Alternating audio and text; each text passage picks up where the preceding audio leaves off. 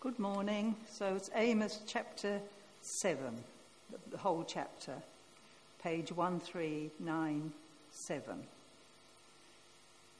This is what the sovereign Lord showed me. He was preparing swarms of locusts after the king's share had been harvested, and just as the late crops were coming up. When they had stripped the land clean, I cried out, Sovereign Lord, forgive. How can Jacob survive? He's so small. So the Lord relented. This will not happen, the Lord said. This is what the sovereign Lord showed me. The sovereign Lord was calling for judgment by fire. It dried up the great deep and devoured the land. Then I cried out, Sovereign Lord, I beg you, stop. How can Jacob survive? He's so small. So the Lord relented. This will not happen either, the sovereign Lord said. This is what he showed me. The Lord was standing by a wall that had been built true to plumb, with a plumb line in his hand. And the Lord asked me, What do you see, Amos? A plumb line, I replied. Then the Lord said, Look, I am setting a plumb line among my people, Israel I will spare them no longer. The high places of Isaac will be destroyed, and the sanctuaries of Israel will be ruined. With my sword I will rise against the house of Jeroboam. Then Amaziah, the priest of Bethel, sent a message to Jeroboam, king of Israel. Amos is raising a conspiracy against you in the very heart of Israel. The land cannot bear all his words. For this is what Amos is saying Jeroboam will die by the sword, and Israel will surely go into exile away from their native land. Then Amaziah said to Amos, Get out, you seer. Go back to the land of Judah. Earn your bread there and do your prophesying there. Don't prophesy any more in Bethel, because this is the king's sanctuary and the temple of the kingdom. Amos answered Amaziah, I was neither a prophet nor the son of a prophet, but I was a shepherd, and I also took care of sycamore fig trees. But the Lord took me from tending the flock and said to me, Go prophesy to my people Israel. Now then, hear the word of the Lord. You say, Do not prophesy against Israel and stop preaching against the descendants of Isaac.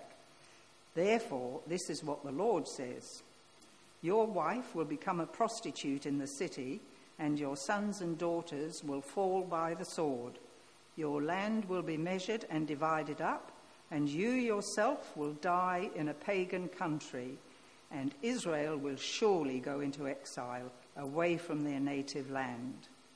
This is the word of the Lord.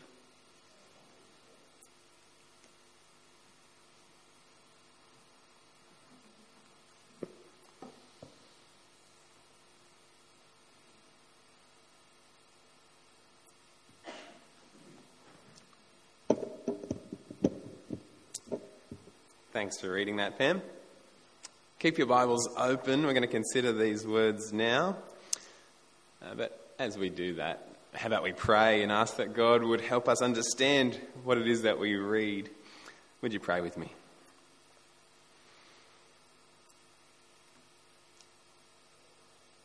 Father God, just as your word broke through the darkness and chaos and brought the world into existence, just as your word established your covenant with your people and brought your people into existence. Lord, we ask now that your word would break into our hearts and bring faith into existence for those who are yet to trust you. And for those here who do, Lord, we pray that you would grow them, that you would move them to trust you more, to rely on you fully, and to praise you for who you are. And Lord, we ask this in the name of Jesus, the incarnate Word. Amen.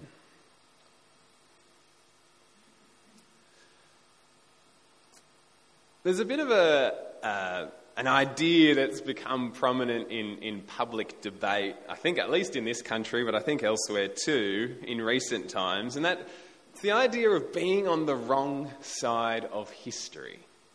You've heard that line thrown about, haven't you? When we had the marriage plebiscite into same sex marriage, uh, the message from the Yes campaign was, was a very strong don't be on the wrong side of history.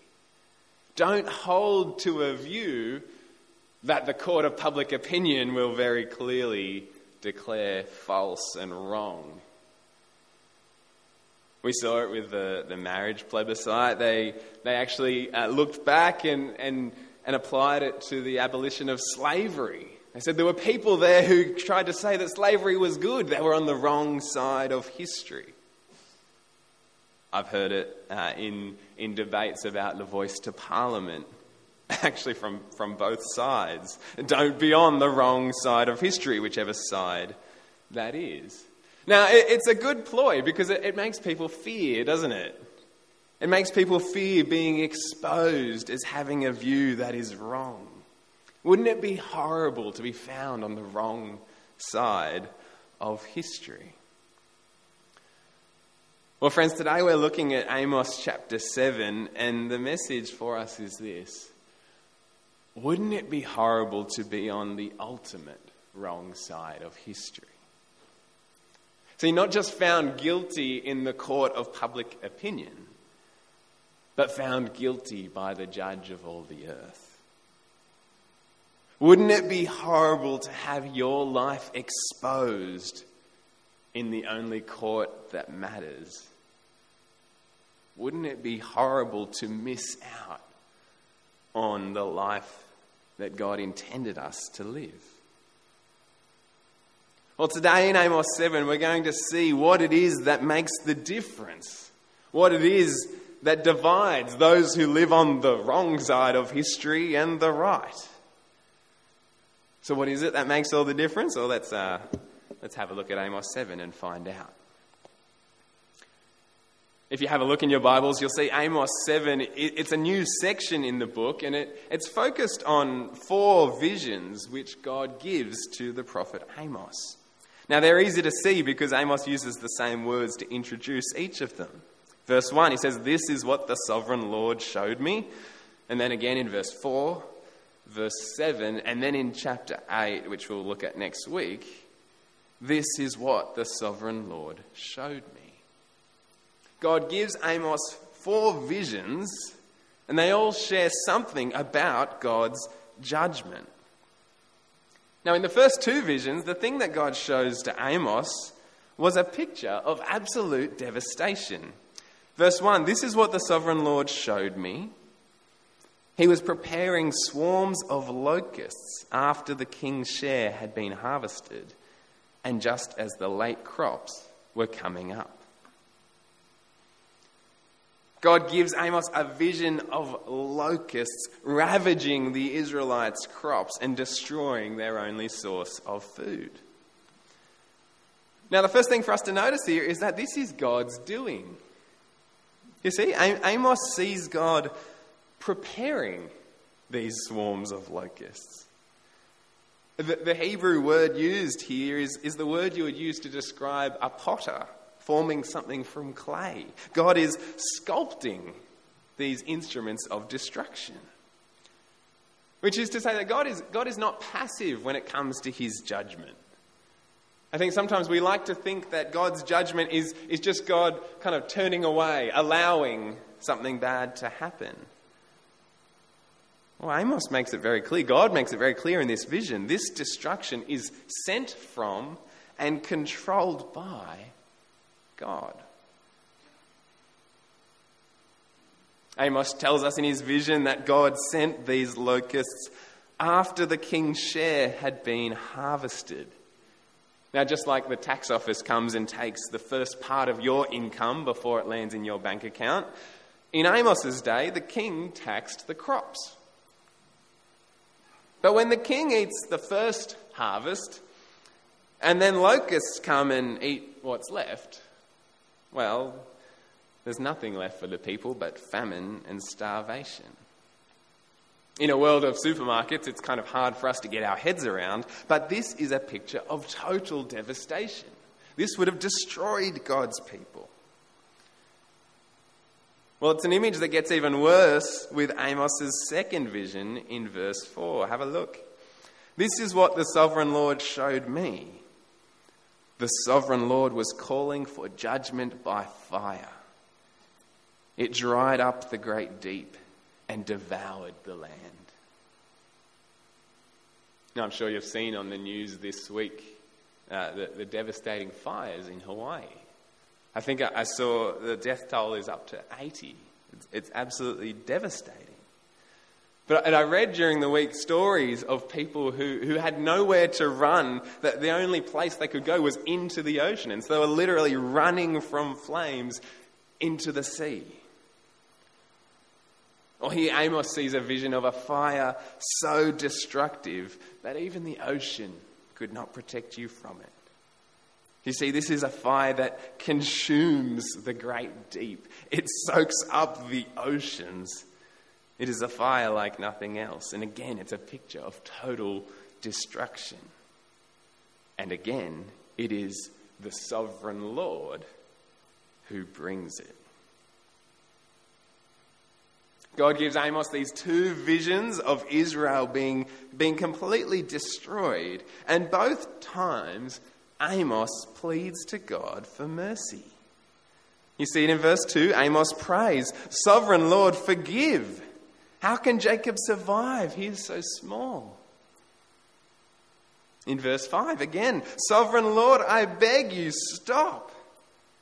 How can Jacob survive? He is so small. Now, notice what Amos doesn't say.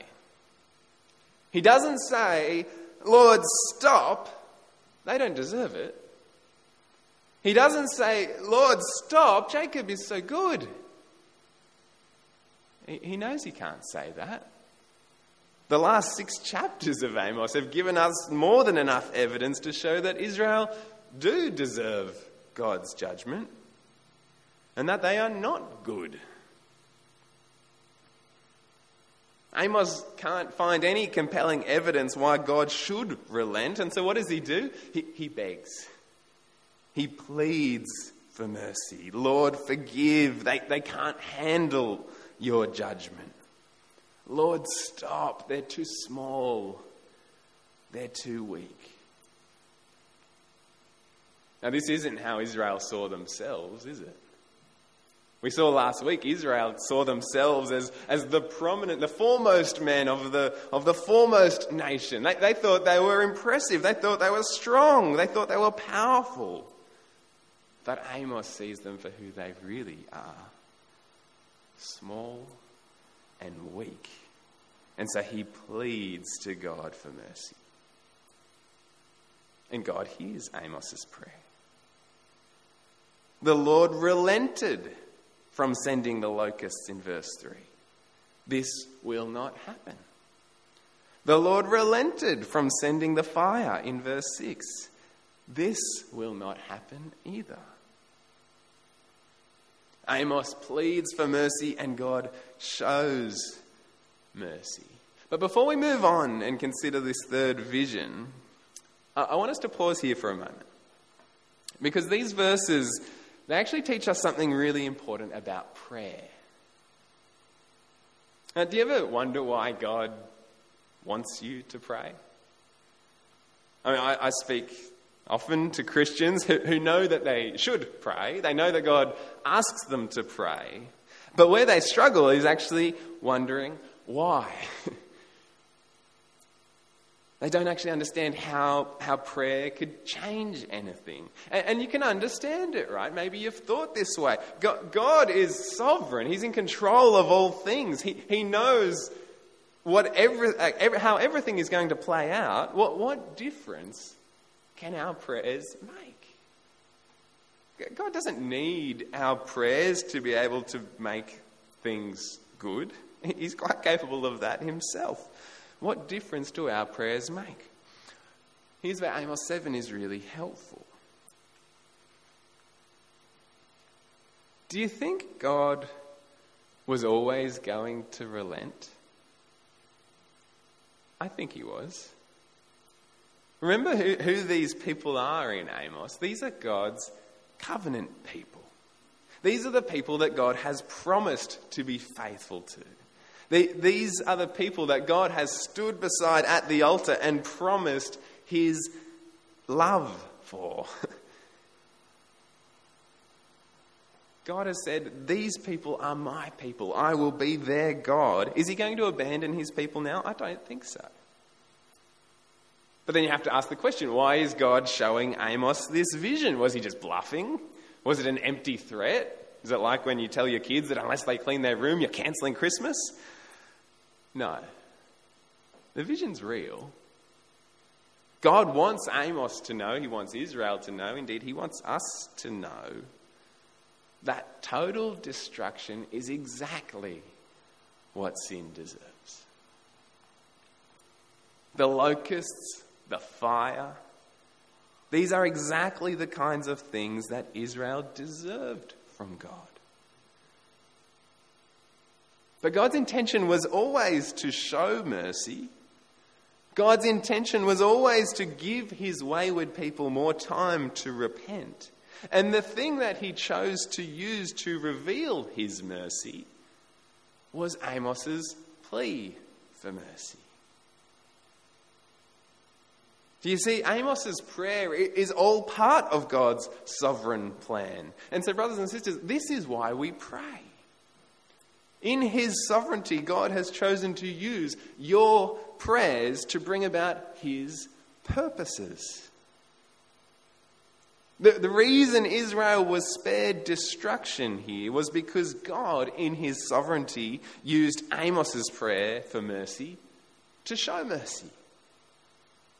The reason that you here are a child of God is because God, in his sovereignty, chose to use the prayers of probably dozens of people who are praying for your salvation to bring you to salvation. And friends, the reason that the new creation will be filled with people from every tribe and nation worshipping King Jesus is because God, in his sovereignty, chooses to use the prayers of his people to bring them there. And so, friends, let's pray for them. I challenged you last week to pray for the people that you know who don't yet know Jesus. Now, if you didn't do it, let me challenge you again. Please pray. Pray for your friends. Pray for your neighbors. Pray for the guy that lives across the street from you. Pray that they will not stay enemies with God. But, friends, if you did do it, keep praying.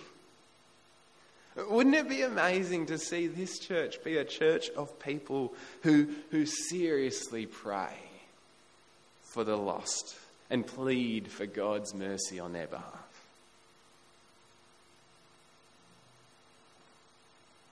The first two visions, they show us God's mercy. But God's mercy doesn't mean he will ignore sin. And so in verse 7, God gives Amos another vision. This is what the Lord showed me. The Lord was standing by a wall that had been built true to plumb, with a plumb line in his hand. And the Lord asked me, What do you see, Amos? A plumb line, I replied. Then the Lord said, Look, I am setting a plumb line among my people Israel. I will spare them no longer. Now, if you've ever worked in construction, you'll know a, plumb line is a tool for checking that the thing that you've built is standing straight. Now, these days we have laser levels and things like that, but the old school method was a weight on a string. And if you held it next to the wall, you could see whether the wall was straight and true. If there's a big gap between your string and your wall, well, you've got a big problem. In this vision, Amos sees God standing next to a wall holding a plumb line, and God explains this vision by saying he's going to do the same with his people. He's going to hold them up against his standard to see whether they're standing straight and true. But notice in verse 7, uh, we see the Lord was standing next to a wall that had been built true to plumb. You see, Israel was the people that God had built, the people that God had established. And when He built them, He built them straight and true. They were a people built according to His standard. They were a people shaped by His word. And so now God comes along to check whether His people are still standing straight and true. Has the wall leaned is the wall deviating? Are they building an entirely different wall altogether? Well, wherever God finds gaps between his people and his standard, God says, I will spare them no longer. This third vision is again a vision of judgment, but this time it's different. See, the locusts and the fire, they were images of devastation, of total destruction. But with the plumb line, we see a discriminating judge. A judge who divides the people, a judge who exposes and reveals the sin of his people. In verse 9, we get the results. Because when God holds his plumb line up against his own people, there are two points where the wall has deviated from the standard, where his people have deviated far from his word. The first point is their religion, and we saw this a few weeks ago, didn't we? Israel's religion was shallow, it was self centered, it was empty. Israel claimed to be worshipping God, but in reality, they were just playing church. The second thing is, is their rulers. Their rulers are not, are not leading God's people in godliness. These, these rulers are lazy, they're indulgent, they're greedy, and they deny justice to the oppressed. And so Israel's religion and Israel's rulers, they are the two points where Israel is neither straight nor true. And so in verse 9, God gives his verdict. He says, The high places of Isaac will be destroyed, and the sanctuaries of Israel will be ruined. That, that's the religion, the high places, the sanctuaries. And then he continues, With my sword I will rise against the rulers, the house of Jeroboam. It is Israel's religion and Israel's rulers that bear the brunt of God's discriminating judgment. And so, what we have in verses 10 to 17, Amos interrupts the visions to, to actually give us an example to show us just how far Israel's religion and rulers have deviated from the Word of God. Because in verse 10, we meet Amaziah, the priest at Bethel, and as a priest, it was his job to actually bring God's people closer to God. But instead, Amaziah goes to the king to complain about Amos and to try to silence his message. Now, like Amos, Amaziah knows that Israel can't bear God's judgment. He says that the land cannot bear Amos's words.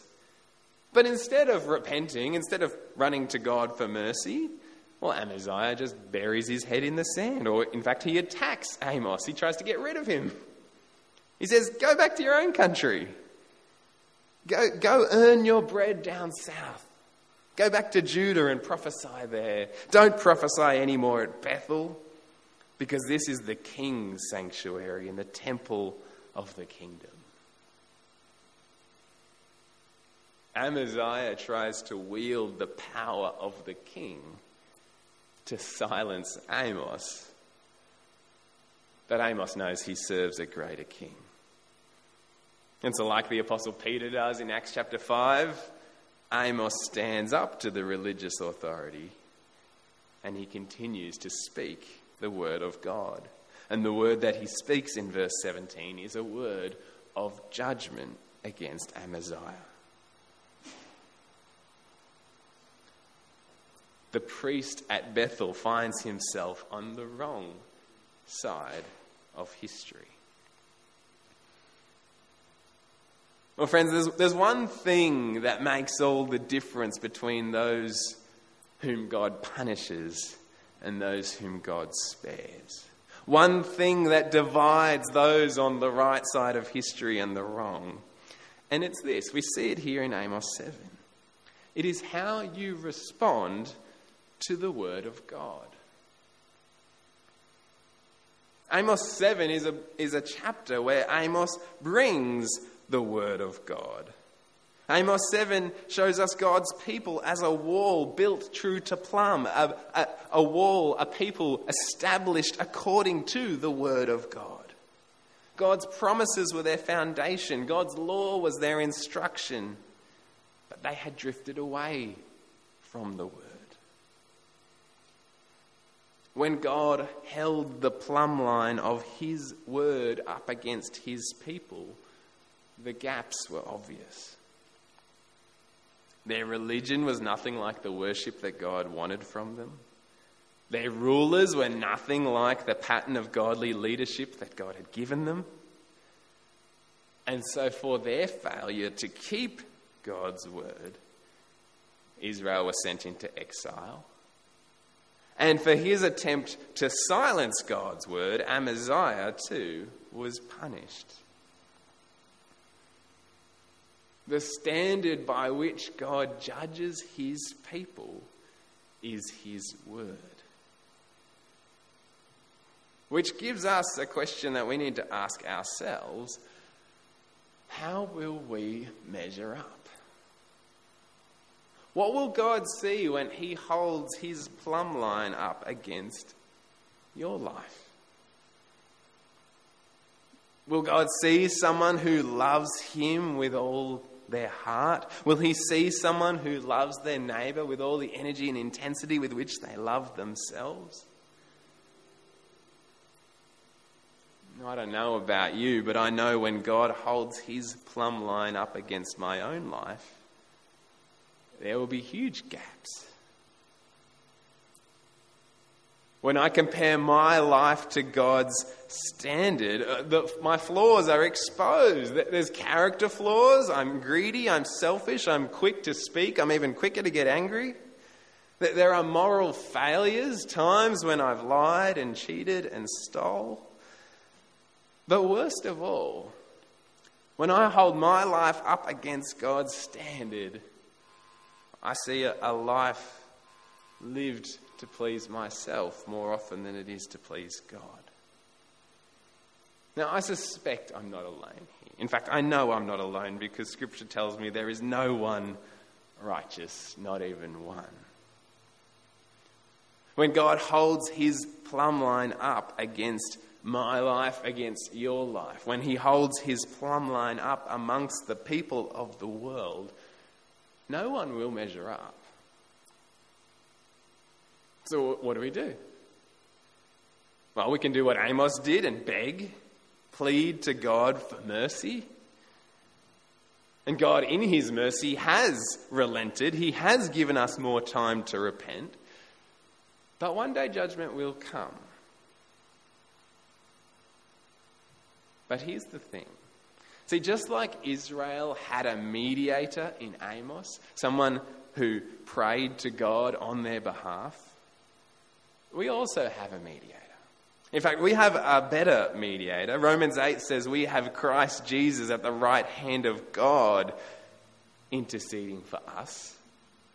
1 John 2 says Jesus is the advocate for those who sin. Hebrews 7 says Jesus lives to intercede for us. And so, just like Amos prayed to God on behalf of the people of Israel, the Bible says that Jesus is constantly praying to the Father for us.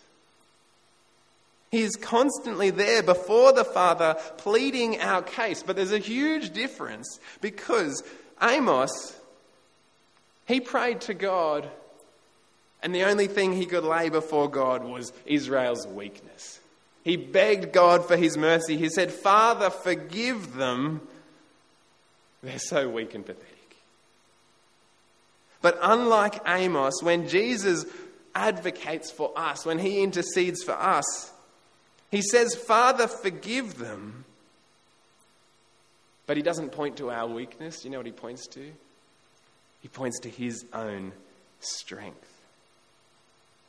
Because when God's righteous judgment is revealed, when the vision comes of God punishing our sin, Jesus steps in and he says, Father, forgive. But then he points to his own death and says, The debt is paid. He says, Sovereign Lord, forgive, punish me.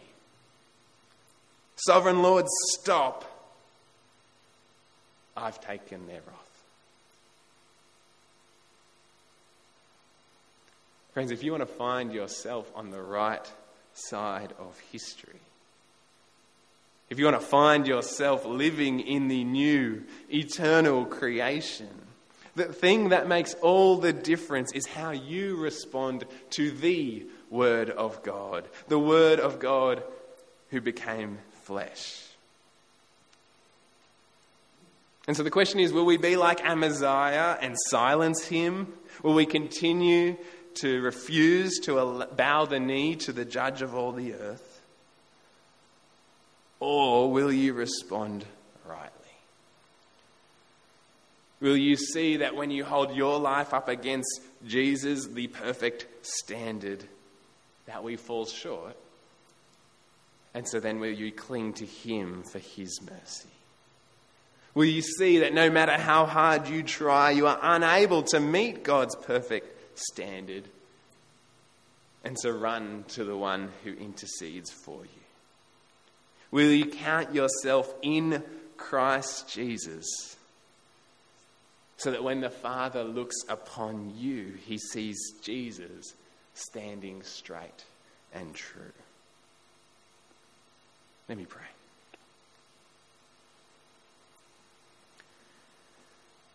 Father God, we don't often praise you for your judgment. We praise and worship you for your love, for your grace, for your kindness. But we very rarely praise you for your judgment. But Lord, we do.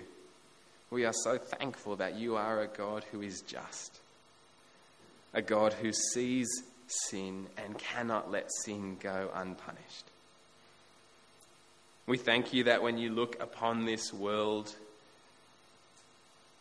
you see people who have rejected you, who have wandered from you, who have rebelled against you, and yet you still show mercy, and that you are giving time for people to come to repentance. Lord, we pause and remember and pray for the people that we know who are currently living in opposition to you.